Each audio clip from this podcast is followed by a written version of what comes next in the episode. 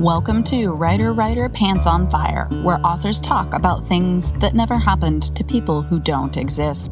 We also cover craft, the agent hunt, query trenches, publishing industry, marketing, and more. I'm your host, Mindy McGinnis. You can check out my books and social media at mindymcginnis.com and make sure to visit the Writer Writer Pants on Fire blog for additional interviews, query critiques, and more at writerwriterpantsonfire.com. Make your pages look professional with Vellum. Margins, headers, page numbering, font, line spacing all happen automatically with every book you create. Generate ebooks for Kindle, Apple Books, Kobo, and others, or deliver a beautiful print book to your readers. Visit tryvellum.com forward slash pants to learn more. Vellum, create beautiful books. We're here with Ian Dawson, author of Midnight House, which released earlier this year. And part of what makes this such an interesting topic is that the story is based upon your own experience of being kidnapped when you were younger by two older teen boys. So, if you would like to talk a little bit about that traumatic experience and how it ended up coming to a place where it became a novel. Thank you for having me on. Actually, The Midnight House is the second book. The first book, The Field, which came out in 2018, that's based on my experience of being abducted. Second one, The Midnight House, is the, the follow up. So in 1993, I was out in the field behind our Reading neighborhood playing hide and seek with a friend of mine. He was hiding, I was seeking. I turned the wrong way down a gravel road, found myself being pursued by two older boys on bikes. They caught up to me and they dragged me into a clearing, terrorized me for several hours until they finally punched me in the face and let me go. So it was a very traumatic experience. Decade after it happened, I was thinking about it. First person account of what happened, and then that slowly evolved into a fictional story that was based around the actual event, and then that became the field. The woman who read and edited the first book was like, you should make this into a series. I initially had no intention of making it a series. Then I started thinking about what I could do, and then I thought of some ideas for the second book, and that became Midnight House. And that took about five years from initial idea to completion. And then the first book took about 15. So hoping the third book gets a lot shorter time from idea to completion. That's sort of the genesis of how this series came to be. And they're young adult novels. I mean, they're intense. They're very suspenseful. My mom's had to put them down a couple times while she's reading them because, especially since the, the first one's based on true events, and the second one has things that have happened to me, but it's more fictional. How old were you when this happened? I was 13. Things are bad enough when you're 13 to then have to endure something like that, I can't even imagine. You ended up diving into that place in your memories and that mm-hmm. experience mm-hmm. in order to write the field. I know a lot of authors find therapy through writing and not necessarily just even as directly as writing their own lived experience, but even just for a general release from mm-hmm. the experiences of, of, everyday stress of real life. But when you're dealing with something that is obviously extremely personal like that, I can see it maybe going either way on any given day. And, and you said it took 15 years for you to really coalesce this into a final product. So, was it therapeutic on some days and then maybe on other days it was just reliving a horrible thing. It was cathartic in a lot of ways. They never caught the two guys, so they're still out there. Because it's fiction, I basically made things go the way I wanted them to go to make a uh, more effective story. There's a, the, the kernel of truth that then was spun into a fictional narrative. But there, there are things in the book that didn't have to do with me, it had to do with other characters that mm-hmm. were very intense I wrote them and I had to take a break because it was like, wow, I can't believe I got that dark and went to that Yeah. place. Yeah. But that's one of the crazy things about writing is it allows you to take yourself to those places without actually going to those places. But you can still feel all those emotions and those feelings and that intensity. And then you hope that translates from the page to when the reader's reading. They have the mm-hmm. same feeling.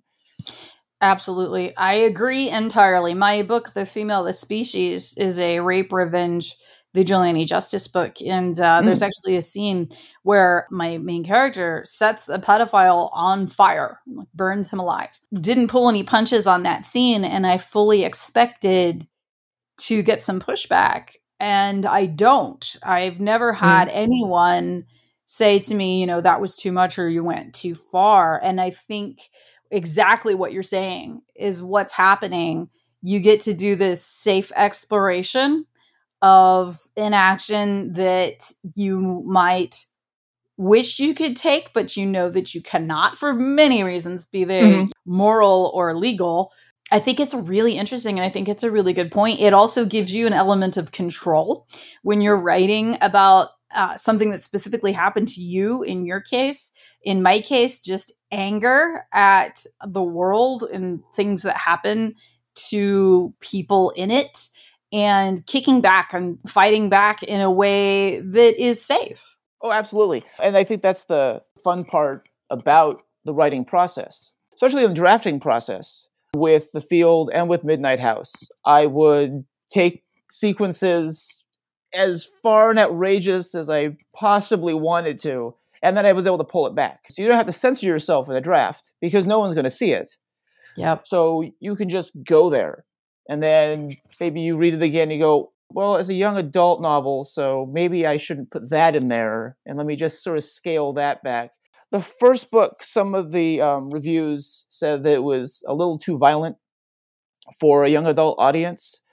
But it's like, well, there's nothing really non violent about child abduction and childhood Exactly. trauma, which are two Yeah. things that are dealt with in the first book. And then the aftermath of that is dealt with in the second book as well. These are themes that really don't have a uh, happy essence to them.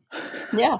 I write YA too, and I pull zero punches. I worry a little bit about pushback, but to be honest with you, I I'm always ready for those responses. So for example, my third book is a gothic historical thriller. It's set in the 1890s, and it's Mm. about a teenage girl who's pregnant because her father has been abusing her. And I've had some people say, you know, why would you write a book for teens about a young girl whose father is sexually abusing her? And I'm like, because that's who it happens to. Mhm. This is not a shock to them. Yeah.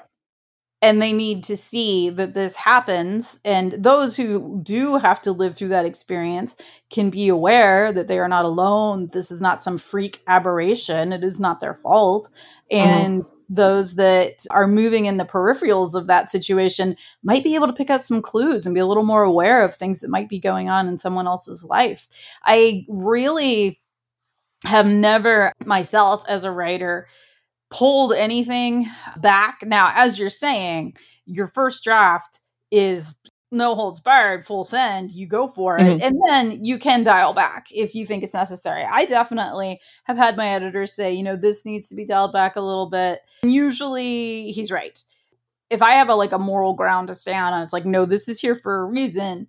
Like, okay. If it's like, you know, this might be a little too much description of puking, all right, you know, I'll, I'll give you that. You choose your battles, I think. Young adult novels, especially in 2021, have more leeway in They the should. themes and the content that they can express. Absolutely. Absolutely. I was a young adult librarian and I understand the arguments from both sides because the mm-hmm. gatekeepers, they have to worry about their jobs and parents do know their own children better than anyone else. So if a parent says this book is not appropriate for my child, more than likely that parent is probably right because they know their child. So I Mhm. don't have a problem with that. What I have a problem with is when a parent says this book is not appropriate for any child. You do not know all children, so you cannot make that claim. Well, yeah, like the the parents groups who try to ban like Harry Potter I had a few book challenges when I was in the high school library, and one of them was for Harry Potter, but it wasn't like they hadn't actually read the book. They just heard that mm-hmm. there was witchcraft.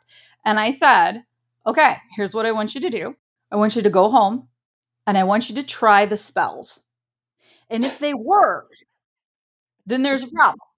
I am very much against sugarcoating anything for teens, especially uh, older teens they're either living it or they've already seen it or they've already done it. Mm-hmm. Yeah, because I, I, think, especially when you're dealing with YA novels that are based in the real world, and you're dealing with real world themes, I think every young adult, you know, witnessed what happened last summer. I don't think you can sugarcoat what happened with George Floyd and that whole horrible situation. Kids are very perceptive they know what's going on. Sometimes they know more than their parents because mm-hmm. oftentimes parents try to shield their kids. The, the kids are going to find a way around whatever. Most people, even adults, if you tell them don't do that, they're going to go do it and say, well, what's so bad about it? Yeah, we just spoke at a conference a couple of weeks ago to youth services librarians, and I don't have mm-hmm. answers for everything. Obviously, if I did, I wouldn't be a novelist. But mm-hmm. I talked about black and white thinking and how we approach sex education, of mm-hmm. course, mm-hmm. but also drugs and how we bring it to our children in the school systems, especially public school systems. And it is very black and white. This is bad. This is good. Don't have sex. Don't do drugs. Mm-hmm. And when the kids start to get older, they develop some obviously very natural urges, but also just uh, curiosity and a desire to explore different things. And I've always thought about those quote unquote good kids that are just mm-hmm. simply growing up and maturing. And all of a sudden they're like, oh no, I'm not good anymore. I want to do this. This is a bad thing. And mm-hmm. I think it can really damage damage some of our kids. And then those that are already living in a world that has alcohol abuse or drug abuse or sex abuse, they're being told this is bad. And then they're like, oh, I'm bad. Our war on drugs in the America is uh, very odd because if you look at films from the past, like Reefer Madness, mm-hmm. and how they were supposed to teach people, and it's like, yeah, the war on drugs really didn't work because no. it, it, you can watch Reefer Madness now and go, I know people who smoke pot and they right. don't act like raving maniacs who go yeah. out and homicidal binges. It's like, wait a second, who was endorsing this? Yeah, like literal, actual propaganda. Mm-hmm. It's like we were saying earlier, fiction is a good place to do safe exploration. Mm-hmm. You don't have to smoke pot or have sex or or even perform violence in order to get that I'll use the word satisfaction mm. out of experiencing it in a book. You have mm-hmm. fictional characters who can make bad decisions and then you can see the consequences of their bad decisions, but no one's affected in real life. Yep. Like you said, I don't think we should shy away from reality where in the end it's like, oh yeah, and everything's okay. No, we're not on Full House. But it's not. Yeah. Vellum. It just works. Best-selling indie author Alex Lidell, whose book Enemy Contact, an enemies to lovers romantic suspense, hit number 25 in the Amazon paid Kindle store, has this to say about Vellum. There are always a ton of hangups in the publishing process, from the printer running out of ink at just the wrong moment to Amazon rejecting margins. But Vellum has been one program I can depend on. It formats my manuscripts quickly, professionally, and, most importantly, in a way that never gets rejected by any online retailers. Visit www.tryvellum.com forward slash pants to learn more. That's try V E L L U M dot com forward slash pants. Vellum. It just works.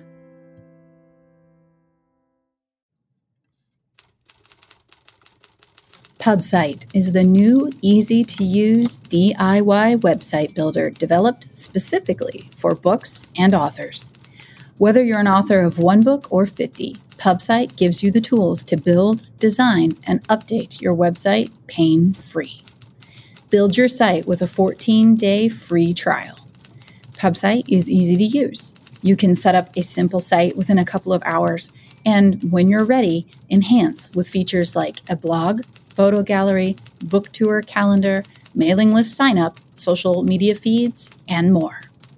Too busy to build your own site? Have a PubSite expert build your site for a small fee.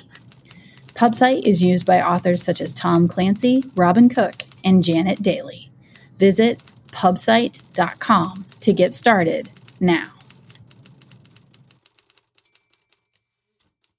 I think too, when we talk about things that make people uncomfortable, when we talk about assault, I'm an athlete. I grew up on a farm. I have been in pain. I've been mm-hmm. injured. I've been hurt many, many times in my life. I have never had anyone hurt me on purpose. Mm-hmm. And I think from what I know from people that have experienced that, there is so much trauma involved. And in your case, in the age of 13, a breaking of innocence in a way, I would imagine. Um, I don't know your background, so I don't know if this was your first experience with violence. Yes. Um, then, oh, yes. yeah, I can't even imagine what it would be like to suddenly be thrust into a situation where people are hurting you on purpose and even for their own enjoyment. It was surreal. The experience was surreal because you're like, this actually happening? It's very hard, I think, even as an adult, it would be a surreal experience. You have no way to know what they're going to do next, or they're going to try next, or what the plan is. So that was also very scary, is the unpredictability of the situation. You know, when I got home, the, the police were in our uh, driveway, and I told my parents what happened. The police didn't believe me. They pulled my dad aside and they said that, oh, maybe he's just making this up. My dad was like, he's not that type of kid. If he says this happened, this happened. Yeah, there really was no follow up. I think they called my mom a couple weeks later and they're like, well, we don't know. We don't know. They, they may have been from out of town. You know, sticks with you. It, it gives you an interesting perspective on how r- real police sometimes can be when it comes to something like this not to completely denigrate the, the police. My experience with the police is the the guy who comes and sings the you know just say no to drugs guy you know at, at the school and right. McGruff the crime dog, you know, take a bite out of crime. One of my favorite shows is Law and Order Special Victims Unit. Similar situation. I'm a victim of a crime. It's Olivia Benson. She would have solved this. She would have figured this out. You really had the veil ripped away in a lot of different ways. Not only did you very suddenly and abruptly experience violence, but you also found out that the good guys, the people that are supposed to be there to protect you and help you, and the people you've been told that you can depend on might not necessarily have you as their priority. And that's one of the reasons why in the book, Daniel, who's the main character, he's abducted. Daniel's best friend Kyle uh, basically takes it upon himself to figure out what happened.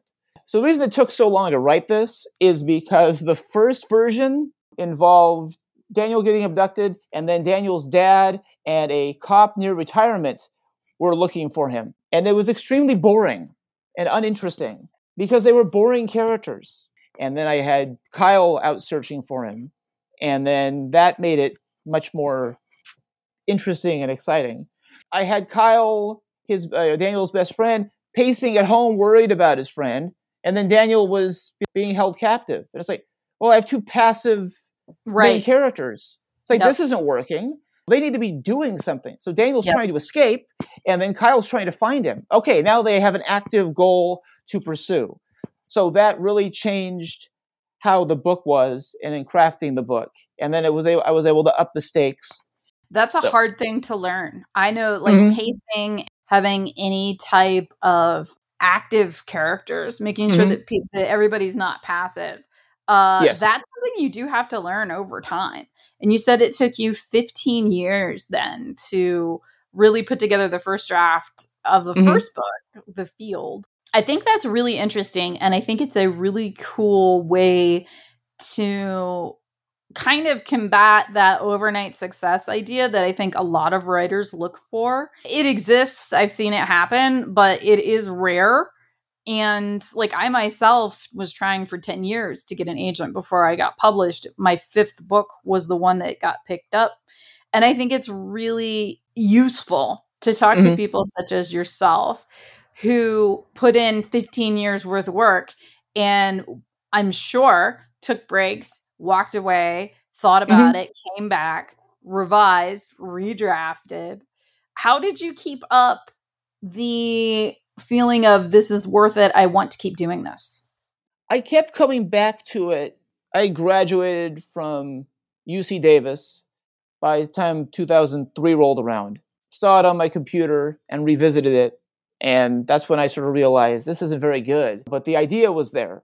I built around it. And then over time, moved to LA. And then I did my master's in screenwriting. And so I'm taking all these classes about, you know, story and character and dialogue. Kept going back to it.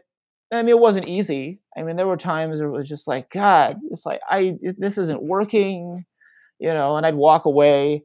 I mean, it wasn't me consistently every single day for 15 years going back to it. Exactly. You know, there, there were times when it was like, leave it for two, three months, and then I'll come back to it.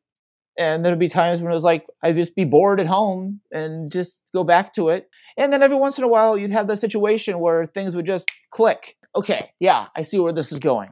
Once I gave it to um, friend's mom, who was an editor, and she read it. She gave me feedback, and she really liked it. And she gave me suggestions and notes. And so I was able to revise it from there. Novels have lots of layers to them. And sometimes it takes time for those layers to evolve and come to the surface. You could be focused on story in your first draft. And then as you go back through and you're rewriting, then your characters start to get their arcs in a more a clearer way and then dialogue and then description and it all sort of comes together so I, I, think that's something that's important for new authors to know is that this takes time this isn't a one and done because sometimes you have to write it, walk away, come back, and go, "Ooh, um, I'm going to get rid of that." You have to enjoy what you're writing, even if it is something as traumatic as using a real world experience, such as mine for the field. You have to enjoy the process. You have to enjoy the characters you're writing. Because if you're begrudgingly going back to your manuscript, there's a problem you got to enjoy what you're writing and you know be doing it for the right reasons you do. You have to care about it and you have to be willing to go back to it. I love what you're saying about taking those breaks. You like you said earlier this wasn't 15 years of you hitting your head against a brick wall. No you can't do that. I tell people that all the time. I would take huge breaks sometimes three four six months because mm-hmm. you cannot continually look at your own work and hate it or have other people tell you it's not good enough. In my case, I was querying agents for 10 years and, you know, I just kept getting rejections, rejections, rejections. And you can't healthily live that way. Taking those breaks is important. I want to talk then about your publishing experience. So, why don't you tell us a little bit about the route that you chose? When I was in the process of writing the field, I had sent out query letters to different publishers. Most of the responses I got back were, This is not what we're looking for at this time. Back then, it was vampires and werewolves, dystopian yep. novels, zombies. These are the hot tickets. Real world fiction really wasn't a thing at the time when I was working on this book. So I started doing research, and BookBaby seemed like a good fit because I was able to find my own cover artist. I love both covers that he's done. The first book I made the mistake of just going with an ebook. That's what I started with. I got my publicist. She was like, "Oh, you should probably have a paperback too." With the second book, it was cheaper to do both at once as a mm-hmm. package than do both separately. One of the reasons I went uh, the self-publishing route was I just wanted to get the book out there. Yeah. That was one of the main things. Because you hear these stories, of course, you know, Stephen King and Carrie was rejected like 87 times. Yep. And he had a nail on his wall where he put all his rejection letters. And I, w- I was able to figure out a budget. And that's the important thing if you're going to do this.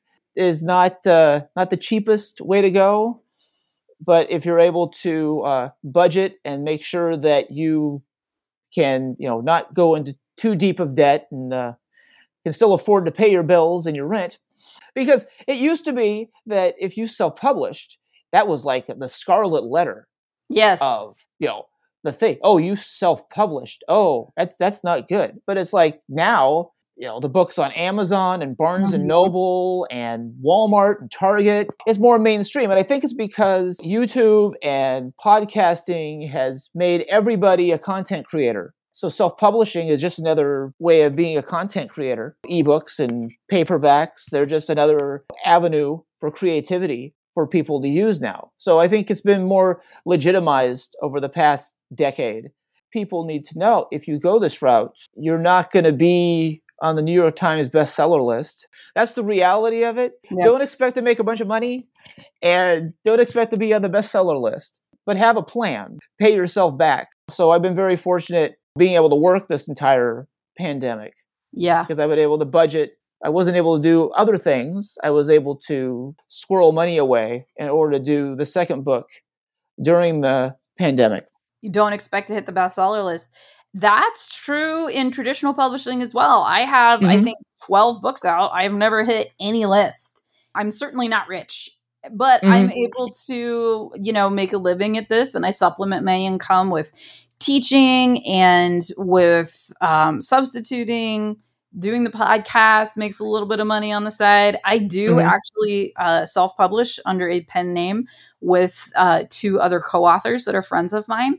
Okay. And you're so right about how self publishing has changed. It sounds like we're about the same age and we were both entering into the publishing world right around the same time. I had the same experience, yet different in some ways. I had written urban fantasy and was trying to get at that out there. And my problem was there was too much of it. These are a dime a dozen. We don't need another urban fantasy author. One day I'm going to self publish those books, but they've been under my bed for, yeah, probably 15 years at this point Oh wow. yeah because it just it hasn't come back around and they're a very different voice and a different genre than i write in mm-hmm. now so more than likely i will self-publish those and self-publishing like you said yeah it used to be if you self published something it was like you were selling old meat out of the back of your van like Yep. people were not into that you could not expect anything like a traditional exposure a lot of the times, yeah, people did look down their noses at that. And that's just simply not true anymore. I travel a lot. I go to a lot of different conferences and festivals. And um, I see self published authors with tables right next to traditionally published authors. People want to read what they want to read, and they will be attracted to what they're attracted to. Most readers can't differentiate between a self published book and a uh, traditionally published book they pick it up, they look at the cover, they read the blurb on the back, and they make a decision. They Mhm. don't look to see who the publisher is. And if you're self-publishing, it goes back to liking what you're writing. Because if you're not writing on Mhm. assignment and you're doing it for yourself, you're not going to make a bunch of money and you're not going to get the, the fame and fortune. You have to like what you're writing. You have to enjoy the process and enjoy what you're writing. And that gets you through because it's the story that keeps you motivated. As soon as you get into the money as a motivator, I just don't think that that is an effective motivator when it comes to creativity. Last thing, why don't you let listeners know where they can find your books, The Field and The Midnight House, and where they can find you online? If you want to buy the paperback versions of either book, you can buy them on BookBaby. I have promo codes for both on my uh, website, which is the field YA, the letter Y, letter A for young adult uh, com. I'm on Instagram and Twitter at the field YA. So you can uh, join me there. And then also my, my website, I do uh, blog posts. I just uh, finished a series about story structure. And I also do a writer's workshop Wednesday where I'll profile an author and put like YouTube videos of interviews with them. Writer Writer Pants on Fire is produced by Mindy McGinnis. Music by Jack Corbel. Don't forget to check out the blog for additional interviews, writing advice, and publication tips at writerwriterpantsonfire.com. If the blog or podcast have been helpful to you, or if you just enjoy listening, please consider donating. Visit writerwriterpantsonfire.com and click support the blog and podcast in the sidebar.